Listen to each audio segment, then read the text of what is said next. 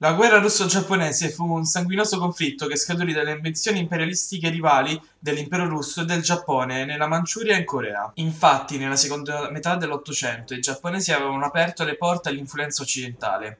Dopo grandi contrasti e non poche difficoltà, avevano in pochi decenni riformato profondamente lo Stato sul modello occidentale, con il governo Meiji, cioè illuminato, dell'imperatore Mutsuhito.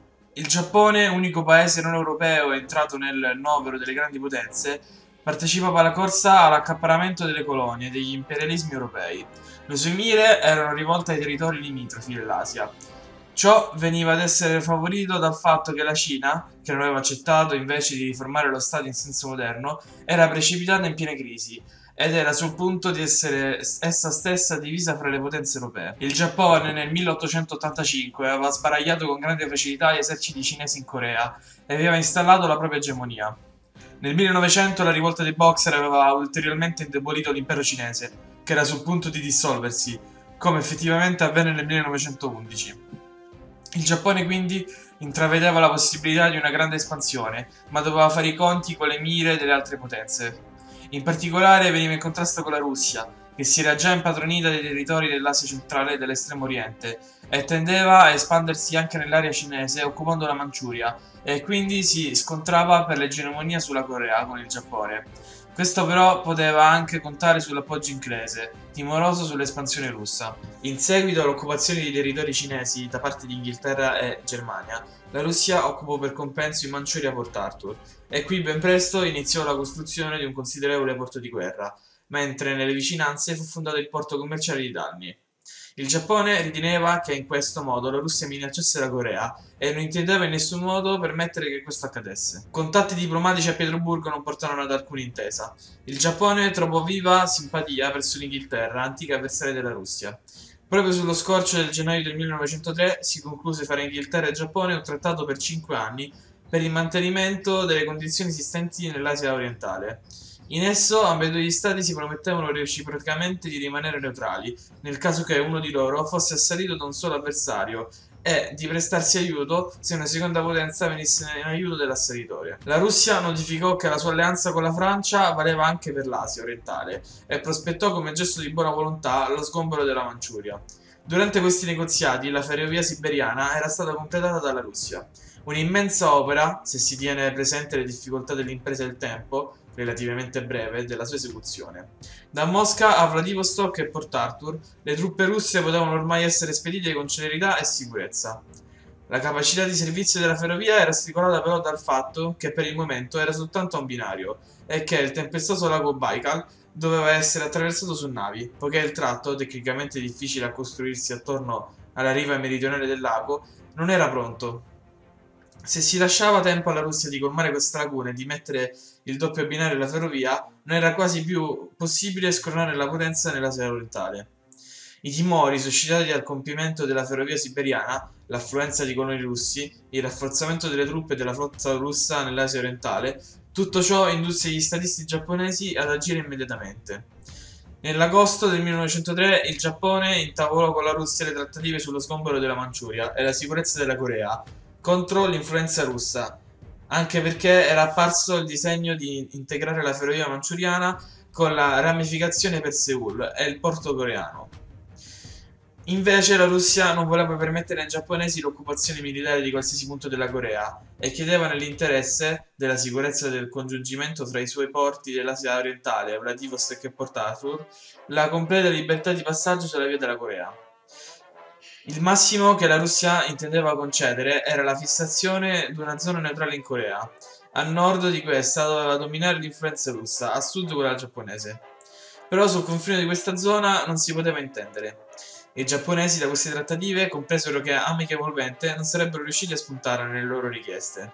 Pertanto, nel gennaio del 1904 inviarono il loro ultimatum che la Russia sgombrasse la Manciuria l'aprisse al libero traffico di tutte le nazioni e riconoscesse il predominio del Giappone nella Corea.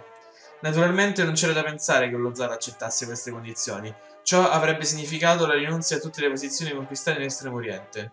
Siccome da parte russa non fu comunicata nessuna risposta alle domande giapponese, l'ambasciatore nipponico dichiarò rotte le trattative e abbandonò Pietroburgo.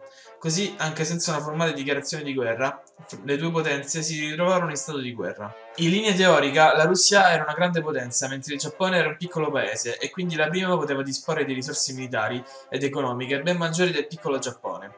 Pertanto i russi non si aspettavano che un piccolo stato asiatico avesse osato iniziare la guerra con il grande impero dello zar, e non presero troppo sul serio le loro minacce.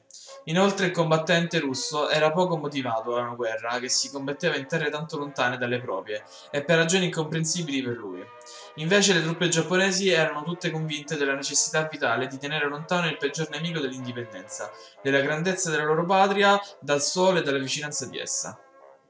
Pertanto il Giappone si era, durante le trattative, armato col maggiore zelo e preparato al conflitto accuratamente. Invece la Russia non credeva all'effettiva eventualità della guerra ed era del tutto impreparata. Né l'esercito né la flotta si trovavano in condizione adatta a sostenere una guerra. In particolare l'armamento delle navi era inferiore alla tecnica moderna, il personale degli equipaggi e degli ufficiali insufficiente. Perfino la partenza dell'ambasciatore giapponese da Pietroburgo non chiarì agli statisti russi la gravità della situazione. Flotta ed esercito restarono esposti all'attacco giapponese senza che si prendessero adeguate misure. Il 3 febbraio del 1904 le navi da guerra che si trovavano a Port Arthur furono senza che se lo aspettassero assalite da torpedinieri giapponesi e per la maggior parte danneggiate, le altre rinchiuse nel porto. Anche la Vladivostok fu bloccata dalla flotta giapponese. Così le navi russe nell'Asia orientale erano rese inattive e i giapponesi erano in grado di trasportare di là del mare, senza correre nessun pericolo, le proprie truppe. Allora fu iniziata dalla Corea all'avanzata nipponica nella Manciuria. I tentativi russi di trattenere il nemico alla frontiera fallì. Dopo una battaglia di otto giorni, i giapponesi costrinsero l'esercito russo alla ritirata e poterono occupare ormai il porto di Darby e bloccare la fortezza di Port Arthur, che rimase così assediata. Un esercito giapponese avanzò nella Manciuria per impedire al principale corpo di armata russo di soccorrere Port Arthur. Nella battaglia di Laoyan, durante dieci giorni, i russi furono battuti e obbligati a ritirarsi al principio di settembre del 1904. Un ultimo sforzo di aprirsi un varco verso Port Arthur fu respinto in ottobre. Egualmente non riuscì alle navi russe chiuse in Port Arthur e invadì Vostok di rompere il blocco. L'unica speranza dei russi di poter dare ancora un'altra piega alla guerra riposava sulla loro flotta europea. Se a questa riusciva a raggiungere l'Asia orientale ed annientare la flotta giapponese, le truppe del Giappone che stavano in Asia erano tagliate fuori dalla madrepatria e non potevano né essere rafforzate né approvvigionate. Se poi la Russia, sfruttando la ferrovia siberiana, portava nell'Asia orientale nuove truppe, si poteva ottenere una superiorità numerica che alla fine doveva diventare schiacciante. Il 3 febbraio del 1904 le navi da guerra che si trovavano a Port Arthur furono senza che se lo aspettassero assalite da torpedinieri giapponesi e per la maggior parte danneggiate, le altre rinchiuse nel porto. Anche la Vladivostok fu bloccata dalla flotta giapponese. Così le navi russe nell'Asia orientale erano rese inattive e i giapponesi erano in grado di trasportare di là del mare, senza correre nessun pericolo, le proprie truppe. Allora fu iniziata dalla Corea all'avanzata nipponica nella Manciuria. I tentativi russi di trattenere il nemico alla frontiera fallì. Dopo una battaglia di otto giorni, i giapponesi costrinsero l'esercito russo alla ritirata e poterono occupare ormai il porto di Darby e bloccare la fortezza di Port Arthur, che rimase così assediata. Un esercito giapponese avanzò nella Manciuria per impedire al principale corpo di armata russo di soccorrere Port Arthur. Nella battaglia di Laoyan, durante dieci giorni, i russi furono battuti e obbligati a ritirarsi al principio di, settembre del 1904. Un ultimo sforzo di aprirsi un varco verso Port Arthur fu respinto in ottobre. Egualmente non riuscì alle navi russe chiuse in Port Arthur e invadì Vostok di rompere il blocco. L'unica speranza dei russi di poter dare ancora un'altra piega alla guerra riposava sulla loro flotta europea. Se a questa riusciva a raggiungere l'Asia orientale ed annientare la flotta giapponese, le truppe del Giappone che stavano in Asia erano tagliate fuori dalla madrepatria e non potevano né essere rafforzate né approvvigionate. Se poi la Russia, sfruttando la ferrovia siberiana, portava nell'Asia orientale nuove truppe, si poteva ottenere una superiorità numerica che alla fine doveva diventare schiacciante. Così il governo russo decise di spedire in Asia la sua flotta del Mar Baltico. Solo molto a stento la flotta poté compiere il suo viaggio dal Baltico e con molte difficoltà riuscì ad arrivare, dopo quasi un anno di navigazione, alla fine nelle acque dell'Asia orientale. Fu qui a Tsushima, sorpresa dalla flotta giapponese il 27 maggio del 1915, che fu quasi completamente affondata. Con la scomparsa della flotta russa era decisa la guerra, in quanto non era più possibile alla Russia di interrompere il collegamento fra gli eserciti giapponesi e le isole.